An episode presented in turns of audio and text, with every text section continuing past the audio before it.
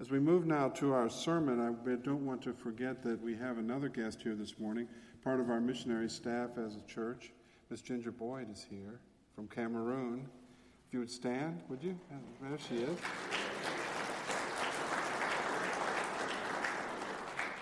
You've been reading about her and uh, you heard about us. Did you come home just for the conference? Unfortunately, no. My father's not doing very well, oh. so I come back. Okay. All right. We'll pray for him too. Let's bow together. Father, we thank you that we can actually know some missionaries and what they are doing around the world, and that we can be called locally as your ambassadors to involve ourselves in the ministry of the Gideons and in various local church uh, ministries and opportunities.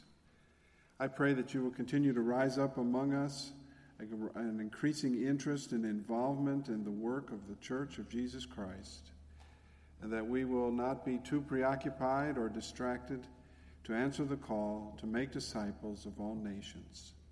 We thank you that you have raised up so many within our congregation to serve you in different parts of the world. We thank you for bringing the Hines back just recently and for their service overseas.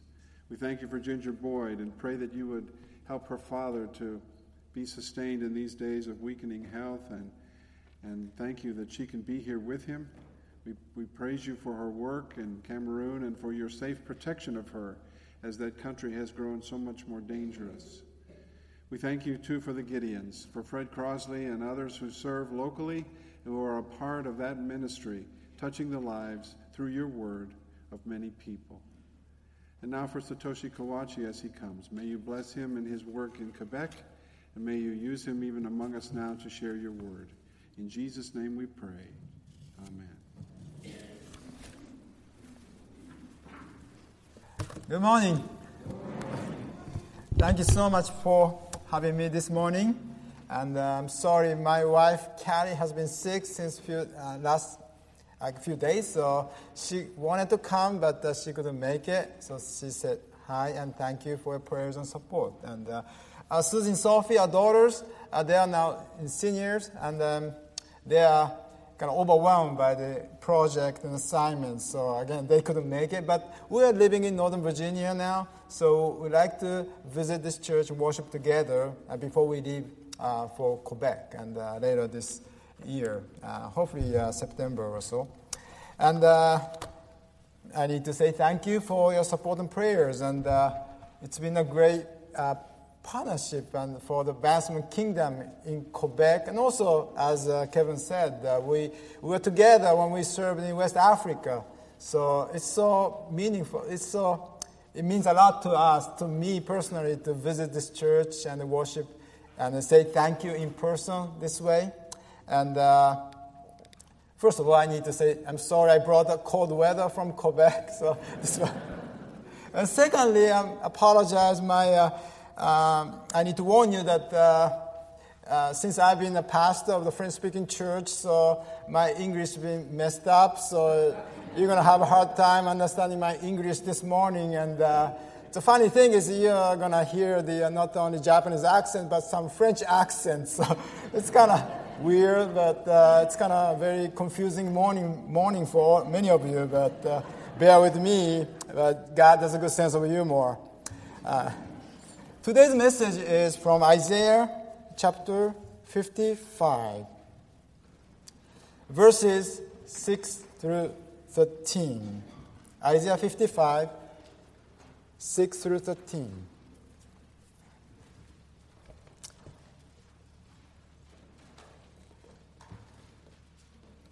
Seek the Lord while he may be found.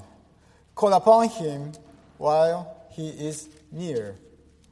Let the wicked forsake his way, and unrighteous man his thoughts. Let him return to the Lord that he may have compassion on him, and to our God, for he will abundantly pardon. For my thoughts are not your thoughts, neither are your ways my ways, declares the Lord. For as the heavens are higher than the earth, so are my ways higher than your ways and my thoughts than your thoughts. For as the rain and the snow come down from heaven and do not return there, but water the earth, making it bring forth and sprout, giving seed to the sower and the bread to the eater. So shall my word be that goes out from my mouth.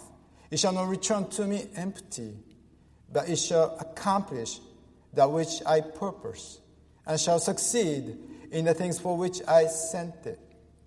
For you shall go out in joy and be led forth in peace.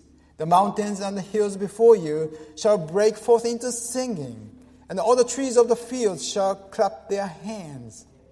Instead of the thorn shall come up the cypress, instead of the brier shall come up the myrtle, and it shall make a name for the Lord, an everlasting sign that shall not be cut off. This is the word of God. Let's pray. Father, thank you for your word. Speak to us this morning. In Jesus' name we pray. Amen. In the 1960s, the quiet revolution swept through Quebec's political, religious, and social landscapes. It was technically a nonviolent movement which sought freedom from moral, social, spiritual bondage imposed by religious and political authorities at that time. It was a cry of the soul to be saved. Although the social condition of the people in Quebec has improved in many aspects until now, according to a documentary film from 2014, L'heureux naufrage, The Fortunate Shipwreck, some of them are starting to search for salvation in their Christian roots. In other words, the revolution was not able to offer real salvation to the people of Quebec. In fact, today's passage talks about true salvation that God offers. Therefore, let's study the Word of God this morning. First, let's learn how we can receive true salvation. Uh, secondly, let's analyze how we can be reassured. And finally, let's, let's take a look at how we can rejoice over it. Let's start by learning how we can receive true salvation. Let's read Isaiah 55, verse 7. Let the wicked forsake his way, and unrighteous man his thoughts. Here is a description of the sinful practices of the Israelites in the time of Isaiah. Note also their actions were well premeditated, recognizing their consequences.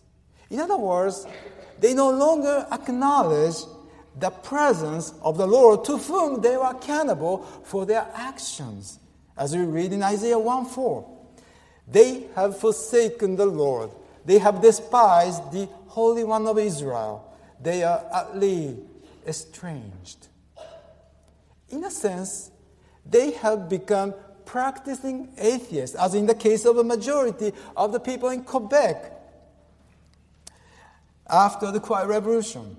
They would likely agree with the four in Psalm 14:1, who states, "There is no God."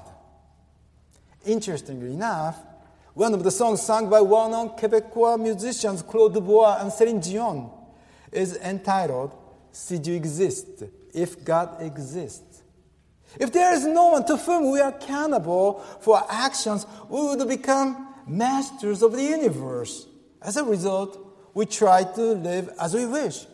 In fact, such a tendency is not only unique to Quebec, but also around the world. Consequently, Many people think that they no longer need salvation, believing that they can save themselves from any bondage. Now, let's look at the results of their efforts.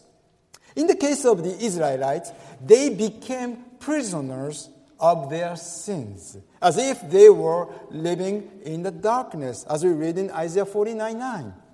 saying to the prisoners, Come out.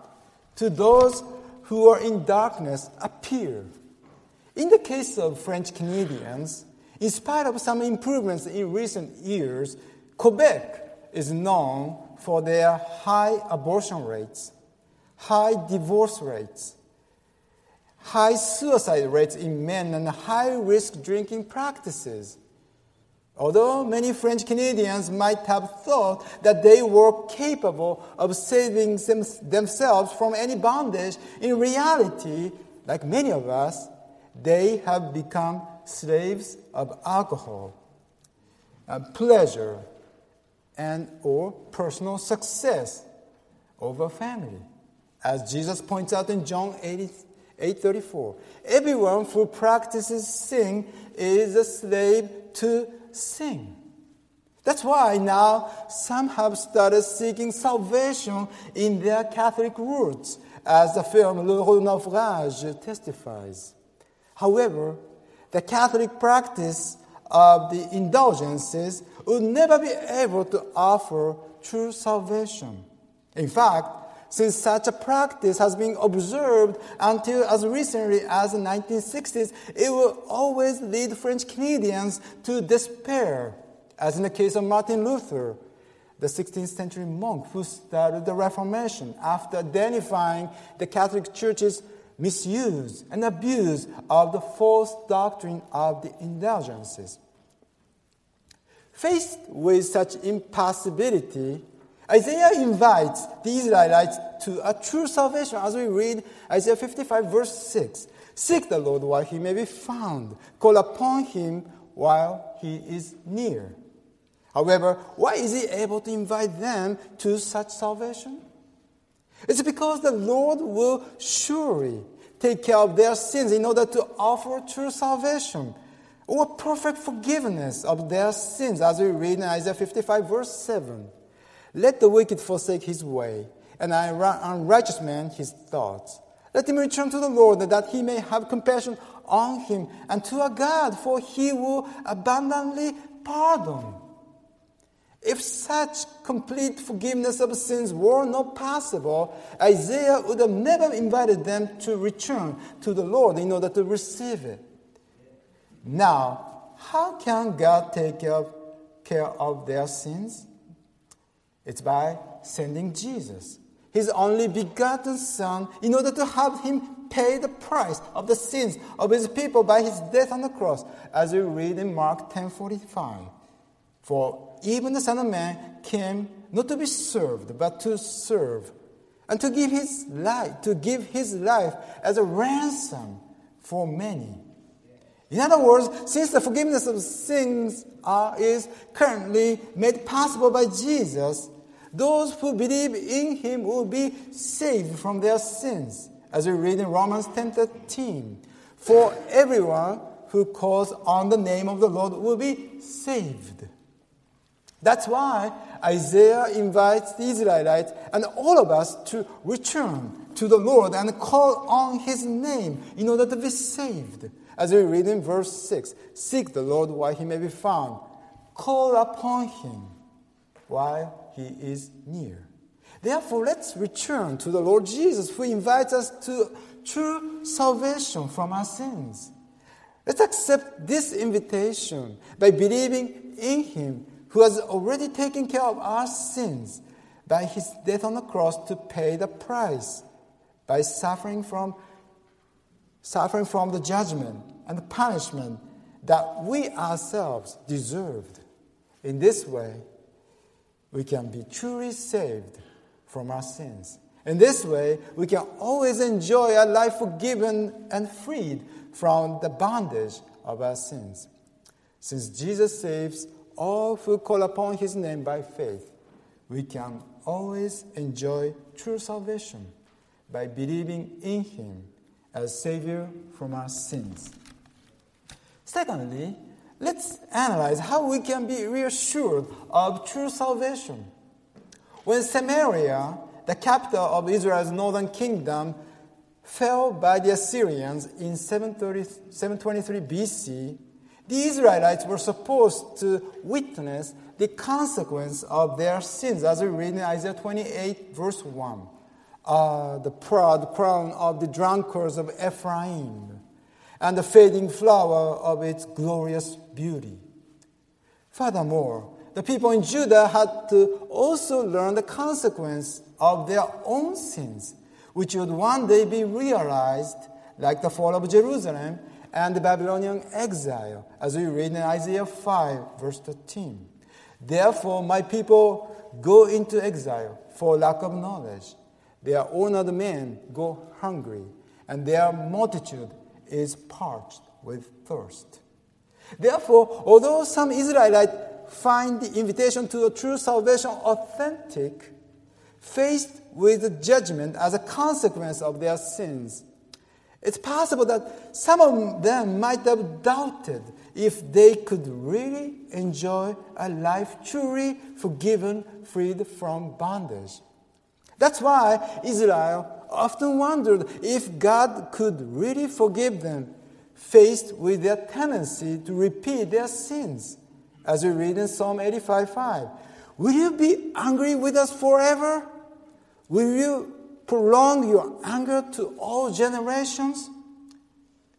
It is also the question that Apostle Paul posed during his constant battle against sin, as we read in Romans chapter 7, verses 21 24. So I find it to be a law that when I want to do right, evil lies close at hand. For I delight in the law of God in my inner being, but I see in my members another law waging war against the law of my mind and making me captive to the law of sin that dwells in my members. Wretched man that I am, who will deliver me from this body of death? Therefore, in a sense, we can never understand perfectly how God can again and again forgive us our past sins, current sins, and future sins. However, everything is possible for the Lord, as we read in Mark 10 26 27. And they were exceedingly astonished and said to him, Then who can be saved? Jesus looked at them and said, With man it is impossible, but not with God. For all things are possible with God. That's why he reminds the Israelites that his way of taking care of their sins is different from the way that they think, as we read in verse 8. For my thoughts are not your thoughts, neither are your ways my ways, declares the Lord.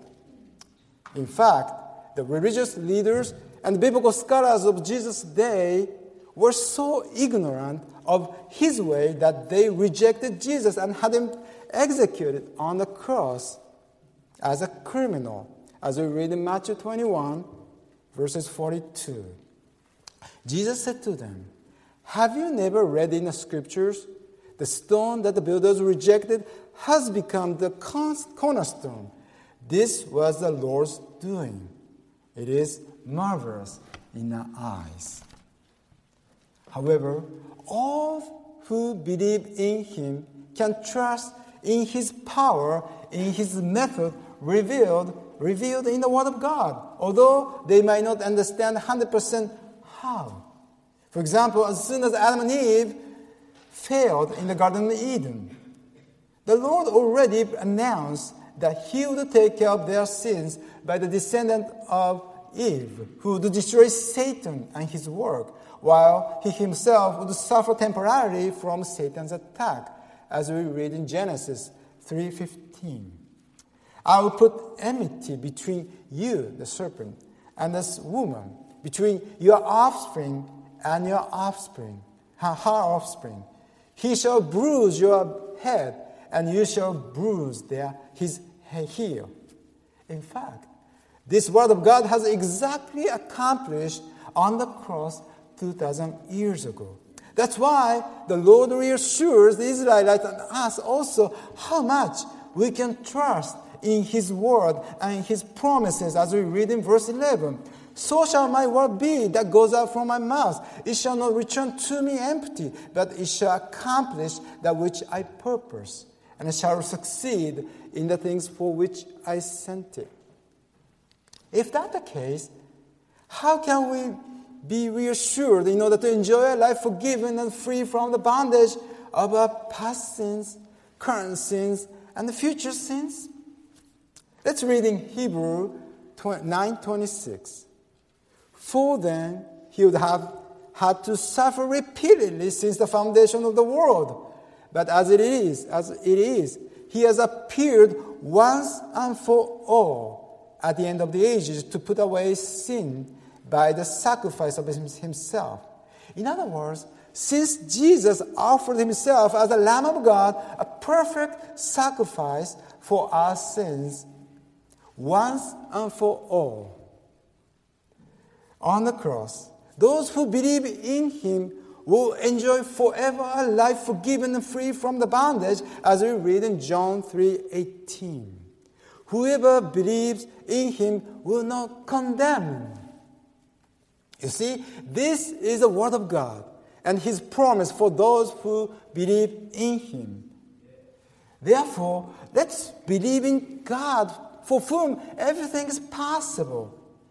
As created beings, let's acknowledge, acknowledge his profound wisdom, his wonderful power, and his vast love towards us by humbly acknowledging, recognizing our incapacity to 100% understand how and why he saves us.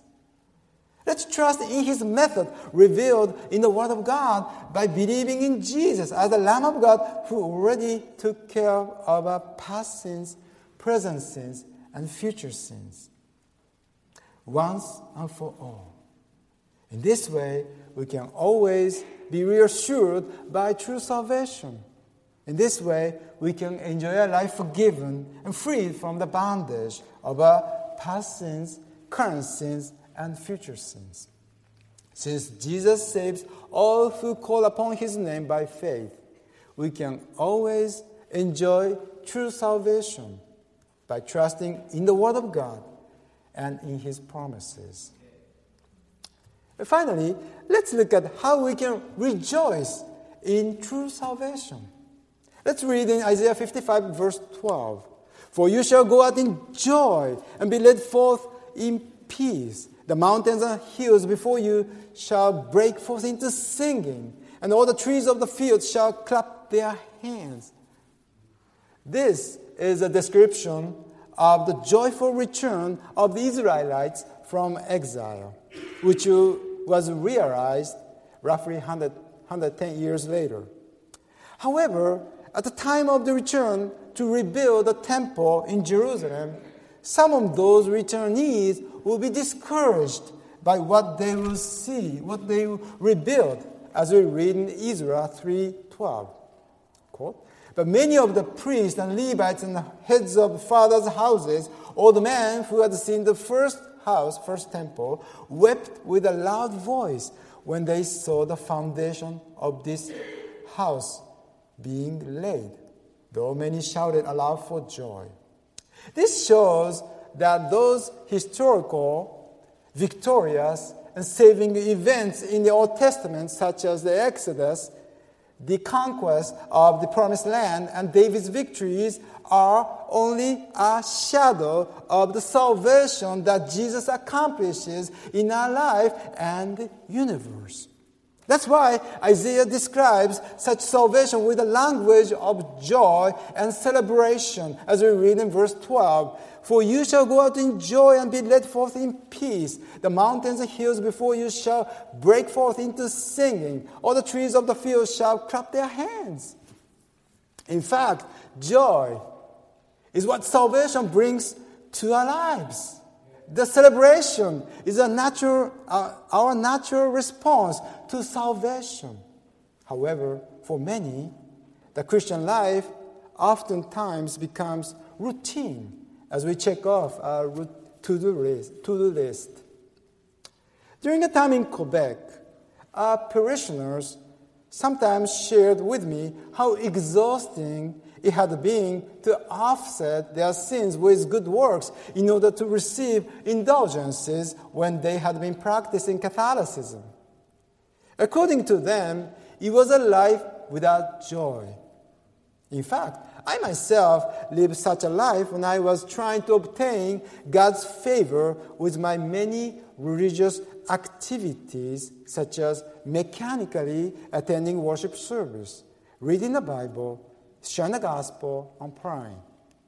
However, with regard to this salvation, it is a matter of joy as we read in 1 Peter 1 8 and 9.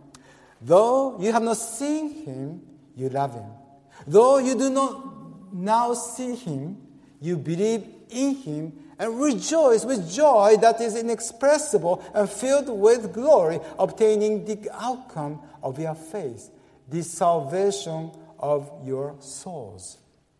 If that's the case, why do we underestimate salvation?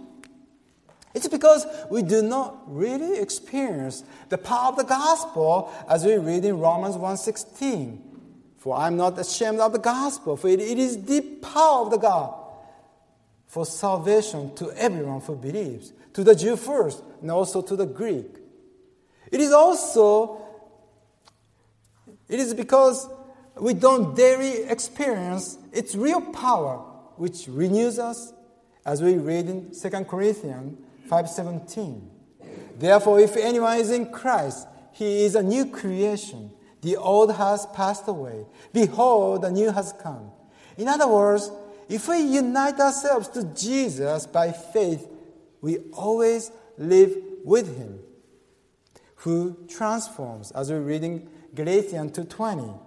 I have, I have been crucified with Christ. It is no longer I who live, but Christ who lives in me. And the life I now live in the flesh, I live by faith in the Son of God who loved me and gave himself for me. In this way, our taste changes, our behavior changes, and our interest changes. As a result, our life will be filled with joy and hope in spite of failures. In fact, that's not all.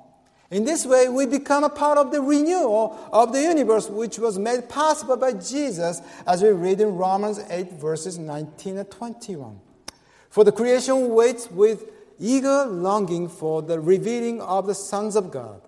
For creation was subjected to futility, not willingly, but because of him who subjected it, in hope that creation itself will be set free from its bondage to corruption and obtain the freedom of the glory of the children of God. That's why Isaiah talks about the celebration and the renewal of the universe when the salvation is completely realized. As we read in Isaiah 55, verses 12 and 13. For you shall go out in joy and be led forth in peace. The mountains and hills before you shall break forth into singing and all the trees of the field shall clap their hands. Instead of the thorn shall come up the cypress. Instead of the brier shall come, shall come up the myrtle. It shall make a name for the Lord, an everlasting sign that shall not be cut off. In other words, the more we proclaim the gospel, the more the life of those who believe in Jesus will be transformed. The more we experience such transformation, the more we enjoy a true salvation.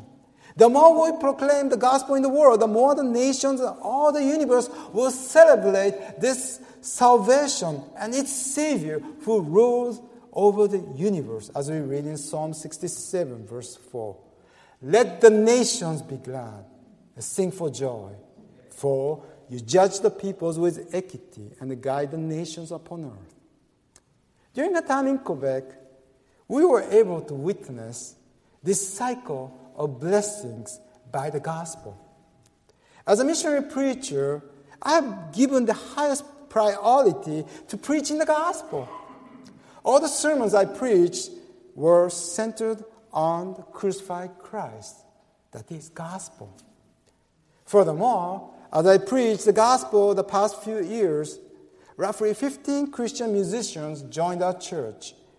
Some of those are musical, uh, music teachers, and a couple are internationally known professional musicians. Therefore, at a Sunday, Sunday morning worship service, we were always privileged to foretaste the eternal celebration of salvation by listening to a Christ centered message, by calling upon His name, by uniting ourselves to Him by faith, by experiencing the forgiveness of our sins, by being renewed and transformed into His image. And finally, by glorifying His name with exceptional and joyful praise music.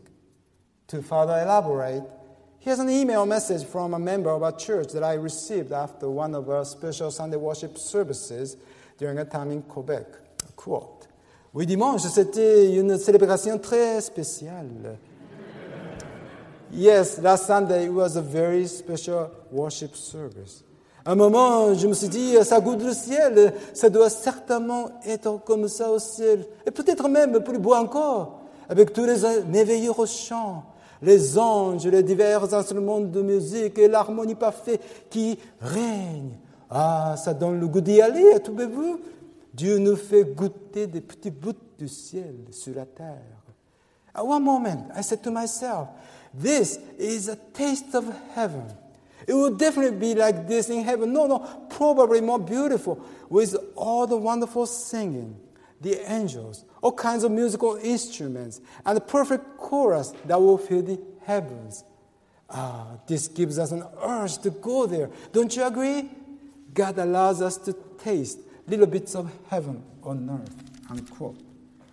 Therefore, let's experience for ourselves the transforming power of the gospel by believing that we have been crucified with Christ on the cross. Let's experience for ourselves the joy that the freed, forgiven, transformed, renewed life can bring to us. Let's proclaim the gospel in the world by us going out and by sending missionaries, as we read in Romans 10, verses 14 and 15. How then will they call on him, call on him in whom they have not believed? How are they to believe in him of whom they have never heard? And how are they to hear without someone preaching? How are they to preach unless they are sent? As it is written, How beautiful are the feet of, the, of those who preach the good news. In this way, the lives of those who hear the gospel will be forgiven, transformed, and renewed. In this way, they will enjoy true salvation. In this way, the entire world will celebrate this salvation by glorifying the Lord, as we read in verse 13, which is well rendered in the New Living Bible. Where once there were thorns, cypress trees will grow. Where nettles grew, myrtles will sprout up. These events will bring great honor to the Lord's name. They will be an everlasting sign of his power and love. Since Jesus saves all who call upon his name by faith, we can always rejoice over true salvation with those whose lives were renewed and transformed by the power of the gospel in the world. Let's pray.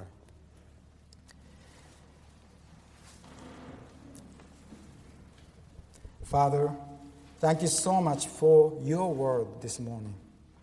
May the nations rejoice by the preaching of your word. In Jesus' name we pray.